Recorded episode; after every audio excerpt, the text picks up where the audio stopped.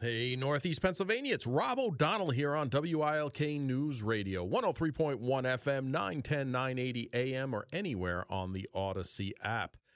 54 degrees and sunny here at 309 on this Thursday, February 8th, 2024. Lots going on today. The Rob O'Donnell Show is brought to you by Road Scholar Transport. You have unique shipping needs, and Road Scholar has unique shipping solutions. Dry van, temperature controlled, and high security are just a few. Visit roadscholar.com, and we appreciate them for sponsoring the Rob O'Donnell Show this and every day. So, uh, a lot's going on. We have some breaking news now that uh, special counsel in the Biden classified documents case will not be filing charges, but it does state that he willfully retained documents and he willfully disclosed classified material as a private citizen, but no criminal charges are warranted. Now, I've been digging into some of what's being said now. Again, this is just breaking as I walked in the studio. Um, there were some statements about when this could go to trial. It would be after Biden uh, was not president any longer. It would be hard to convince a jury based on the fact that basically he was a forgetful old man at that time, so no charges will be filed. Um,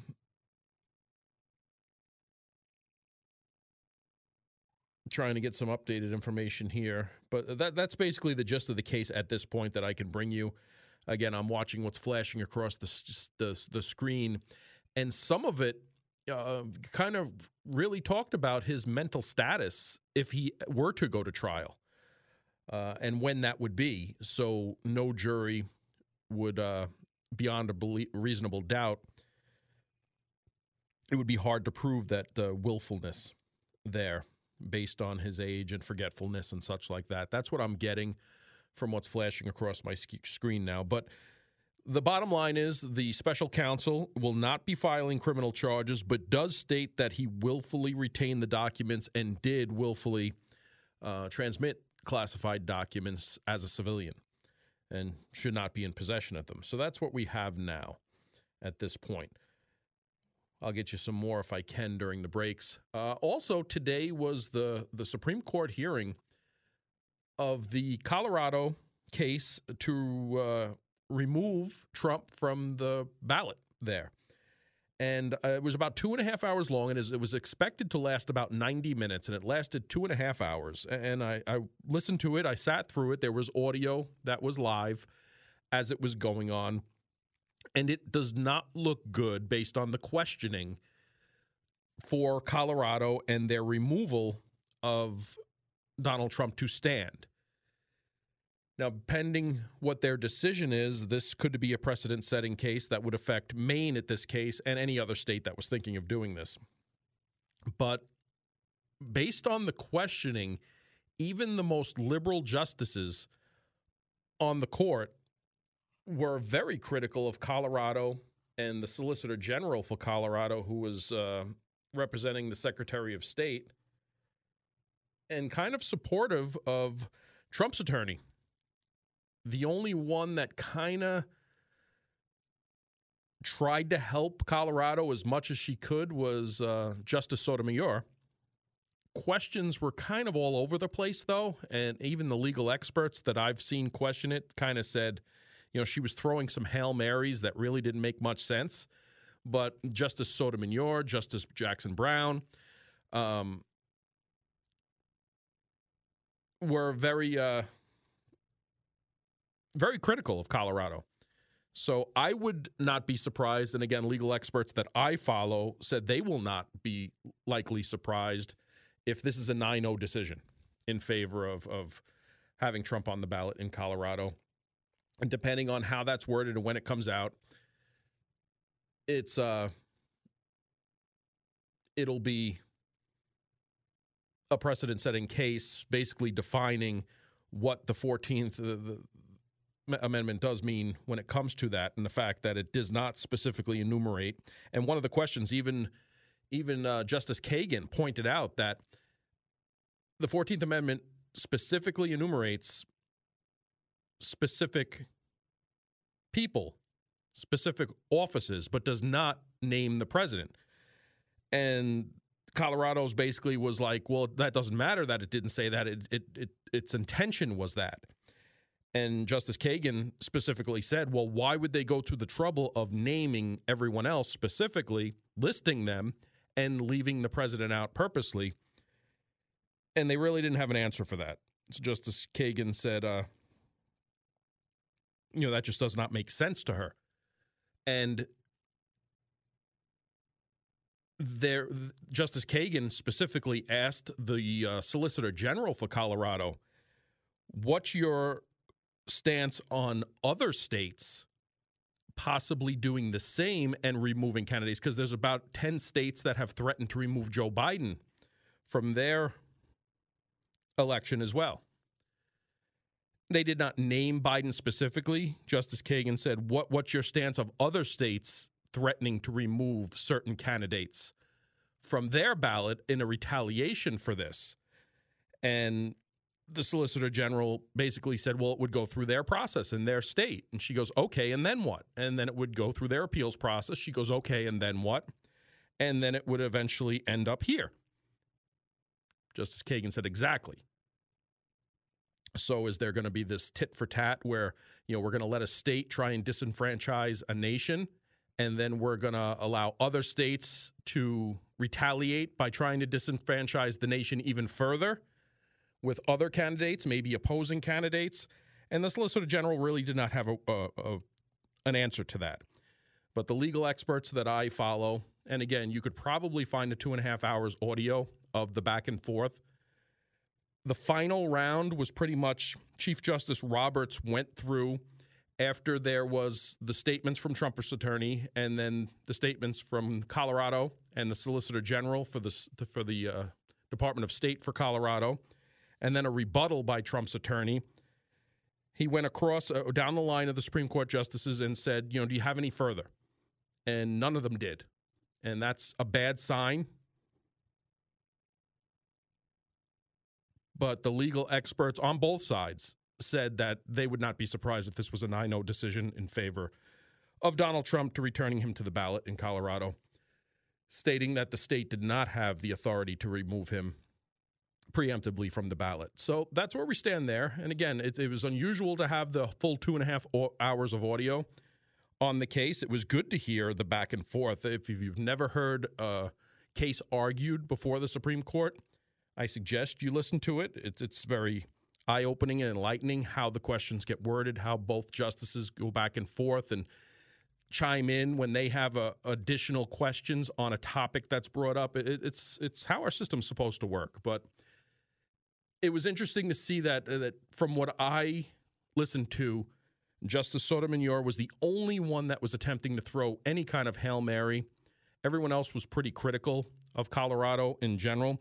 But even Soto, so, Sonia Sotomayor, Justice Sotomayor, was kind of all over the place. wasn't really narrow in her questioning, and and that's what a lot of other people picked up. I'm not an attorney, but I picked up on it, and a lot of other people picked up on it as well. So we're not sure when they will make a decision here and how it'll be a decision.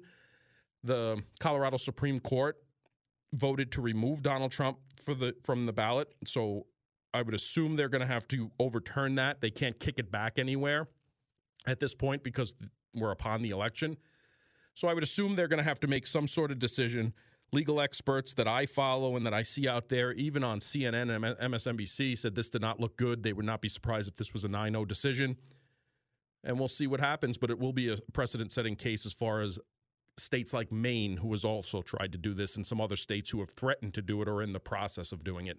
The difference here is Colorado has already rose through its appeals process to the Supreme Court of Colorado, where Maine's has not.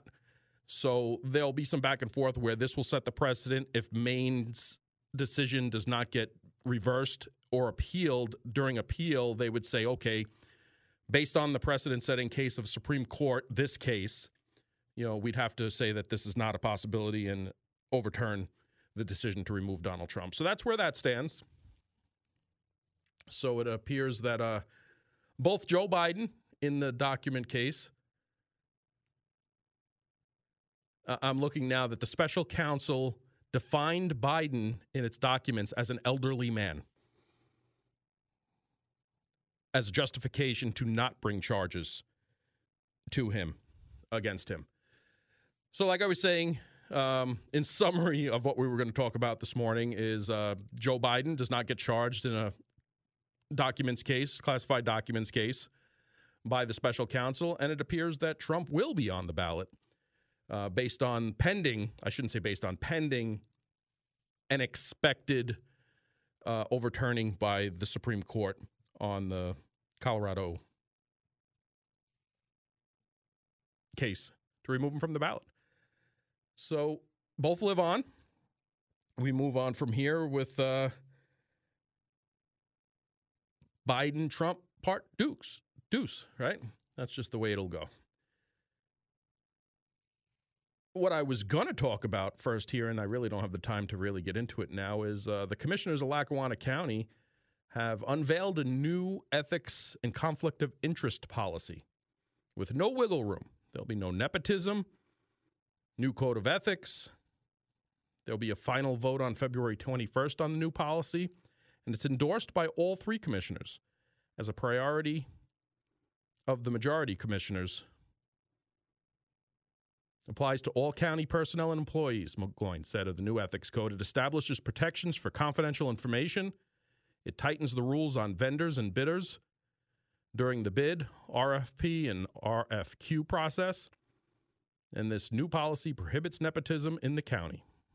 Well, we'll see where it goes. This updates the 2008 Code of Ethics, a three page document where this is a much more substantial document. Now, it could be 80 pages. It doesn't really matter if they're not going to uh, follow it strictly, but we'll see. Give them the benefit of the doubt. Putting it in paper, putting it in writing is a good start, and we'll hold them accountable for it as we move forward. It's uh, 321 here at WILK. We'll be back with the Rob O'Donnell Show. Welcome back to the Rob O'Donnell Show on WILK News Radio. Um, we talked about, we broke it while it was happening yesterday, but those two officers that were wounded by gunfire in a suburban Philadelphia home, uh, that was gutted by fire. And again, uh, I checked this before I came in. I'm sure they've sifted through more of the rubble, but it was unknown if there was a confirmed child shot. That's what his original original call was for. Yeah, here we go now. A family, I just got the updated information. I'm glad I looked it up for you. A family of three adults and three children are presumed dead following a house fire and shooting that wounded two officers in East Lansdale, Delaware County District Attorney Jack St- Stollsteimer said. Investigators entered the home on Lewis Avenue on Thursday and found the torso of an identified person as well as a rifle.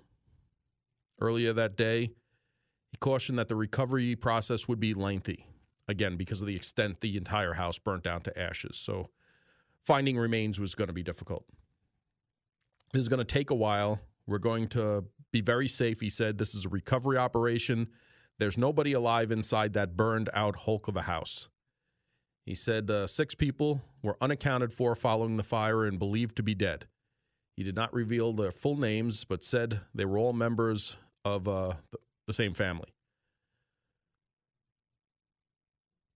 Source told NBC News the eldest child in the family attended Penn Wood High School, while the two other children attended Penn Wood Middle School and East Lansdale Elementary School.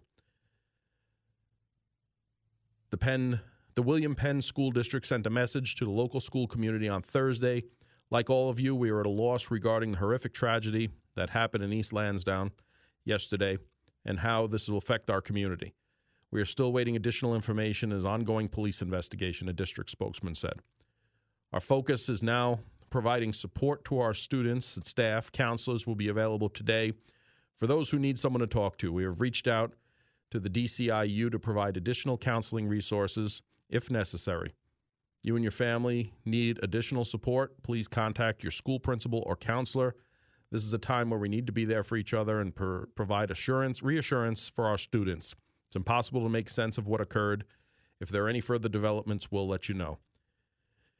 The two officers were responding to a report of a child being shot at the home. The ordeal began yesterday about 347 when police responded to a report of 11 year old girl being shot at the Lewis Avenue in East Lansdowne. When the officers arrived at the scene, a gunman inside the home immediately opened fire.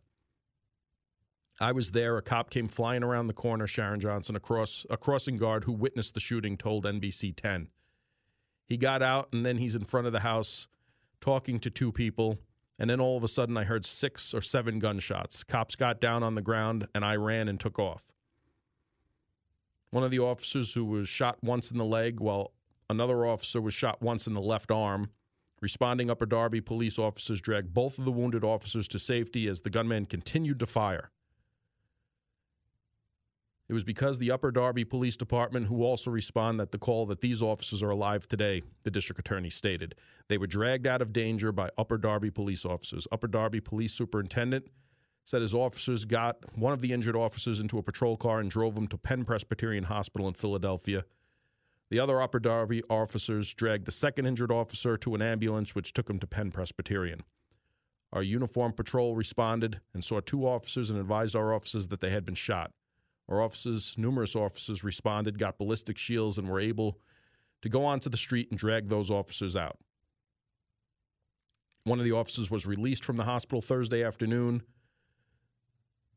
Officer Meehan, who was underwent surgery to his arm, is still being treated and could be released either later today, Thursday, or Friday. Both officers are 22 year veterans and expected to recover. Again, the entire house erupted into flames right after the shots took place firefighters were unable to uh, initially fight the raising flames due to the active shooter situation. Officers were taking gunfire. Police officers and fire department who were out there, there's still some shots coming out from the beginning of the fire scene. The entire block was evacuated as more police, firefighters, and SWAT team arrived at the location. The gunfire eventually stopped around 6 p.m. Wednesday. The fire was mostly under control, though there was still smoke. During another news conference Wednesday night, District Attorney revealed six people who lived inside the home, later identified, were unaccounted for. On Thursday, he said those three adults and three children were believed to be dead. Two surviving members of the family, the grandparents of the children, were outside the home at the time of the shooting and fire. Investigators are still unsure if the gunman was a member of the family or someone else. They continue to investigate and search through the remains of the home to recover the bodies. And again, if you saw, there was a fully engulfed fire in the home while the shooting was taking place. And uh, as soon as the shooting was deemed terminated, fire department can, uh, surrounded the house and tried to what they call surround and drown from a distance because there was no going into the house. It was fully engulfed. The second floor, the attic already collapsed into the first floor and if it just looks like a pile of rubble for a fully engulfed fire if you look at a half picture of the house today. But uh, it appears a family of six, including three children, tragically, and hope hopefully we find out some more on why something would like this would happen. Obviously, there's some kind of domestic and mental issue here where you would possibly kill your own family and then set up police when they respond to uh, become an active shooter situation and set your house on fire. Tragic situation right outside of Philadelphia here in Delaware County. It's 331 here at WILK. We'll be back after the news with Paul Michaels. You're with the Rob O'Donnell Show on WILK News Radio. It is uh, 337 here, 53 degrees and sunny outside. I just want to give you a heads up at the four o'clock hour. I'm going to have Lora Ries on. She's the director of Border Security and Immigration Center at the Heritage Foundation and former Department of Homeland Security acting deputy chief of staff. She's going to be talking about how uh, illegal immigration is affecting uh, districting for our representation in Washington. Uh, you're not going to want to miss that. That's the four o'clock hour. Also, to follow up on yesterday, uh, the five Marines, U.S. Marines, that were in that helicopter that went missing in California, uh, just northwest of San Diego, all five Marines have been pronounced deceased. So that's a sad news coming out of San Diego and for our Marine community. Uh, CH-53 is uh, similar to Marine One. If you if you've never seen the military version of that helicopter, it's the same Sikorsky type helicopter, and in some uh, snowy weather over the mountaintops there. And again, those mountain peaks are at about ten thousand feet, so it's it's not an not an easy trek for uh, helicopters, even a, a big uh, hefty helicopter like a CH-53 heavy lift. But uh, unfortunately, they uh, did make it to that crash scene, and all five U.S. Marines were confirmed dead. So it's uh, sad news coming from our Marine Corps community. Reading up on this uh, special counsel's report, and it is pretty damning to Joe Biden. Not that there won't be charges filed, uh, there won't be, but I, I have one of the pages of the document here, and this is coming from the special counsel. In his interview with our office, Mr. Biden's memory was worse. He did not remember when he was vice president, forgetting on the first day of the forgetting on the first day of the interview when his term ended. If it was 2013, when did I stop being vice president? He asked. And forgetting on the second day of the interview when his term began. In 2009, I am still vice president, he recalled. He did not remember, even within several years, when his son Beau died and his memory appeared hazy when describing the Afghanistan debate that was once so important to him. Among other things, he mistakenly said that he had a real difference of opinion with one of the generals, Karl Eikenberry, when in fact Eikenberry was an ally to whom Mr. Biden cited approvingly in his Thanksgiving memo to President Obama. In a case where the government must prove that Mr. Biden knew he had possession of classified Afghanistani doc- Afghanistan documents, after the vice presidency and chose to keep those documents, knowing he was violating the law, we expect that a trial, his attorneys would emphasize these limitations in his recall. That's just one page. Um, as I'm reading more, it's more and more damning that the special counsel basically classified, to put it in a nutshell, Biden as a confused old man. That's literally their defense for not charging him in this document. And if that's the case, how does he continue to run for a second term as the president of the United States? That's going to be the question asked. And it should be the question asked more sternly by Democrats who have a severe choice right now. You have an official special counsel under this president report that basically says the reason they will not criminally charged Joe Biden is because he's a forgetful old man that did not recall much. And how are they going to prove that he willfully had these documents when he doesn't even know where when his son passed away? So that's some uh, some interesting stuff coming out.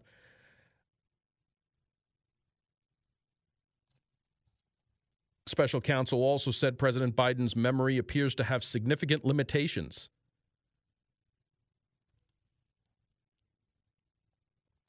Here's another page from the, the, the report. Mr. Biden's memory also appeared to have significant limitations, both at the time he spoke to the investigator in 2017, as evidenced by their recorded conversations, and today, as evident by his recorded interview with our office. Mr. Biden's recorded conversation in 2017 are awful, often painfully slow with Mr. Biden struggling to remember events and straining at times to read and relay his own notebook entries. In his review with our office, Mr. Biden's memory was worse. He did not remember when he was vice president, forgetting the first day of the interview when his term ended. Again, that goes back to what I just read. So this added that additional paragraph in the front where the investigator, the special counsel, said that Mr. Biden's memory also appeared to have significant limitations. Uh, this does not look good. Again, no criminal charges will be filed, but this definitely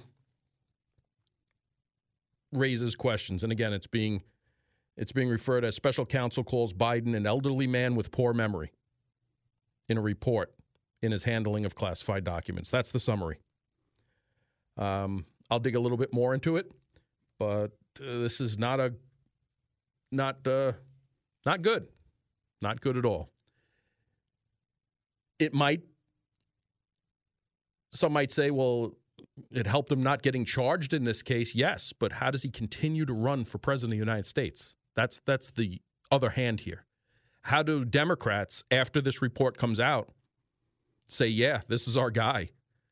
Just incredible. Scary. Scary to say the least. It's uh, 343 here at WILK. We'll be back in just a minute. It's time for the NEPA Premium Perks. Enjoy this half off deal for the Breakout Escape Room. Get a four pack of tickets for just $48, half price. If you enjoy problem solving, puzzles, games, and being your own detective, you'll love it. Rooms include the Last Chance Saloon 2.0, Detective Academy, Freak Show, Mission, Colossal, where you need to find the last dinosaur egg, and the newest room, Rewind Time, back to the 2000s. Book your room now, located at 618 Blackman Street in Wilkes-Barre. Visit getmyperks.com for all the details. You're with the Rob O'Donnell Show on WILK News Radio here. Um, the Hur report, which is the special counsel report here, I'm digging into it a little further. Here, the special counsel writes uh, that Biden's practices present serious risk to national security and that Biden willfully retained and disclosed classified material after his vice presidency. Willfully retained and disclosed classified material after his presidency there this report also shows more pictures of where documents were found. Now we've all seen the picture of um, you know in front of his Corvette, the boxes in his garage, but there were also boxes next to the dog bed. Some of these uh, documents included classified information about Afghanistan. The report says and again, there's multiple pictures of where where um, these documents were found. File cabinet under the Delaware um, file cabinet under the, d- the television in the Delaware home's main floor office. Garage box in the uh, in the garage. The Delaware garage. More documents in the Delaware garage file cabinet under printers in the Delaware Home's main office floor, containing three uh, three seized notebooks. Again, it's and there's next to a dog bed, and you can clearly see a dog bed next to this box. Again, no fi- no charges are being filed, but this document, for everything I'm reading, calls into question Joe Biden's mental state. The White House has released a statement. They're saying from President Joe Biden, but based on this report, we kind of doubt it. The special counsel released today its findings about its look into my holding of classified documents. I was pleased to see they reached the conclusion I believed all along they would reach that there would be no charges brought in this case, and the matter is now closed. This was an exhaust, exhaustive investigation going back more than 40 years, even into the 1970s when I was a young senator. I cooperated completely, threw up no roadblocks, and sought no delays. In fact, I was so determined to give the special counsel what they needed that I went forward with five hours of in person interviews over two days in October 8th and 9th of last year, even though Israel had just been attacked on October 7th and I was in the middle of handling an internal crisis.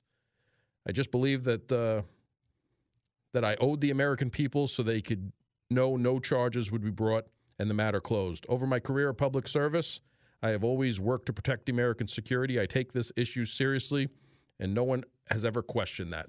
Time for the Bloomberg Money Minute. Welcome back to the Rob O'Donnell Show on WILK News Radio. It's 3:53 here, 53 degrees and sunny on this Thursday, February 8th, 2024. Do you remember when Comey gave the uh, press conference about the Hillary Clinton classified documents that they found on her, basically saying that yeah, she had classified documents that the it was a violation of law, but no reasonable prosecutor. Remember that quote? No reasonable prosecutor would prosecute this case. That was James Comey's stance on it uh, not bringing it to a grand jury to decide, not doing any of that. Him as the head of the FBI said no reasonable prosecutor would would uh, prosecute this case, and that was concerning Hillary Clinton. Well, in this report, here's the conclusion from Special Counsel Hur, who says we have also considered that at trial, Mr. Biden would likely present himself to a jury, as he did during our interview of him, as a sympathetic, well meaning elderly man with a poor memory. So that's the reason they're not prosecuting this case because he would present himself to a jury as a as a sympathetic, well-meaning elderly man with poor memory. Do we really want a sympathetic, well meaning elderly man with poor memory as our commander in chief of the United States of America with the codes to our nuclear weapons? Stop the madness. Stop it. It's time to move on. Come on. Go to the phone, and you can call or text at 570 883 0098. Let me go to the phone. We have uh, Jack from Scranton on the documents. Jack. You can't you can't hold him accountable. Here's how you have to hold him accountable. Number one, he did this eight or nine years ago when he was a senator and then when he was a vice president, and he shouldn't have had any of those documents. So how did he get them? There should have been uh, an investigation on how he got them to begin with, and the Congress should open their own investigation and find out why they keep sweeping this stuff under the rug. Do you understand what I mean? No, no, I understand exactly. But they've already kind of preempted that because the director of the National Archives has already admitted that this has been a widespread problem for multiple administrations. So if that's the case, how are they charging Donald Trump? And I understand yeah. why, because they asked him for the documents and he didn't give them back. That's why they're focusing on him, and that's going to be their excuse for focusing on him. Well, here, here's another one. There's an insurrection they're saying that Trump was involved in Trump said, "Go peaceful and don't, you know, don't argue, don't fight." All right. He was never charged with anything yet, but still they're trying to find him accountable for something that hearsay. You know what I mean? He said, she said, or something like that. And the funny part about it is Hillary washed all her documents, and she admitted that she washed all the documents, and she was under um, a subpoena from uh, what was it, the Congress. So I guess they could get away with whatever they want. You know what I mean? It's, well, there's two different sets of rules. Well, that's the that's the what I just brought up here in this case. Yeah. When Comey came out with Hillary Clinton after she got a subpoena and after it was proven that she whitewashed or bleach bit or whatever they did to those documents, smashed them with hammers. You know, there's a whole whole list of things she did. He said he basically Comey said yes, she did these things, but no reasonable prosecutor would prosecute this case. And in this case, you have the special counsel again here saying you know, we've considered that the Joe Biden would likely present himself to a jury, as he did during our interview, as a sympathetic, well-meaning elderly man with a poor memory. So they doubt a, a conviction will come out of it. So they're just not charging him. But then again, you can call these people, these prosecutors, unreasonable prosecutors. You get it? Unreasonable, not reasonable. And not only that, what's next? Is Hunter Biden going to get away with tax evasion? You know what I mean? He hired all these guys, these extra agents, to go out and find out that if me and you own a, uh, you know, owe a couple dollars more extra to the IRS, right? The little guy, and his son's getting away with millions of dollars. That's okay. The family. How about the little kids who have uh, businesses in their name? Well, I mean, at, at, this po- at this point, I think the focus take the focus. Hunter Biden's a thug. He's a he's a criminal. He he's a lowlife. We know that.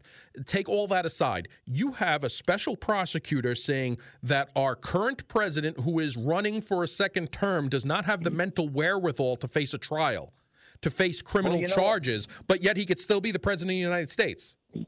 But you know what the Republicans got to do? They got to get that and they have to put that in their ads and to say, "Do you want this guy to be your president?" He was already an idiot to begin with. So, oh, this can this is just this is just coming. This is just coming today. So it's it's going to be uh, it's going to be interesting how they again. This is just breaking as I started my show here. I'm trying to get it to you guys as quick as I can. It's going to be interesting to read the entire special uh, report here, but from what I'm reading so far, it does not look. Even though criminal charges are not pending, he's not going to be criminal charged. He's skating on that. This definitely damages him running for a second term. Oh, Jack, yeah, I appreciate it. Like, yep, thank you. Thank you. Uh, let me get to the phone here. We have uh, Pat from Scranton on Joe Biden. Pat, I got about hey, uh, two minutes. Hey, yeah, hey, Rob, real quick. Um, uh, nice to talk again. Um, uh, and thank you for your service as always. And um, you know, if he's a sympathetic, uh, uh, forgetful man, why isn't this a bipartisan um, issue? Um, why why why should the Democrats be not looking into their uh, presumptive um, uh, uh, candidate um, to go against whoever the Demo- or the Republican nominee is? I mean, we're talking about somebody who can't forget, and like you said, has his finger on the on the nuclear button. Um, this should be a bipartisan, you know, review of this this this this trial hearing, this this court this this court ruling. Um, you know, this. Well, is, it's not. It's is- not a court. It's a special. It's a special counsel's uh, investigation. Uh, that's all it is. Uh, it- it's their recommendation here. I, I think Democrats have to take a serious look on who they're going to put forth for president. I mean, this this is damaging. It it basically shows he doesn't have the mental wherewithal to face a trial. How is he going to Well, run for president? How is he going to be president? you can see that on the news every time he's on the news. Well, you, You and I, you and I see that they failed to, but now it's it's a, a, a Biden administration special prosecutor that has basically said this out loud in writing in an official document. Now they have to answer to it. Yeah, I, I just, I just, my point is, it should be bipartisan because this is this is a very damning uh, report, and I, and I think that um, you know it should be a bipartisan look into um, those those are, those are damaging words uh, for the country, um, and they're scary in the they world are. that we live in these days. We're gonna have to leave it there, I'll Pat. Thanks. Thank you.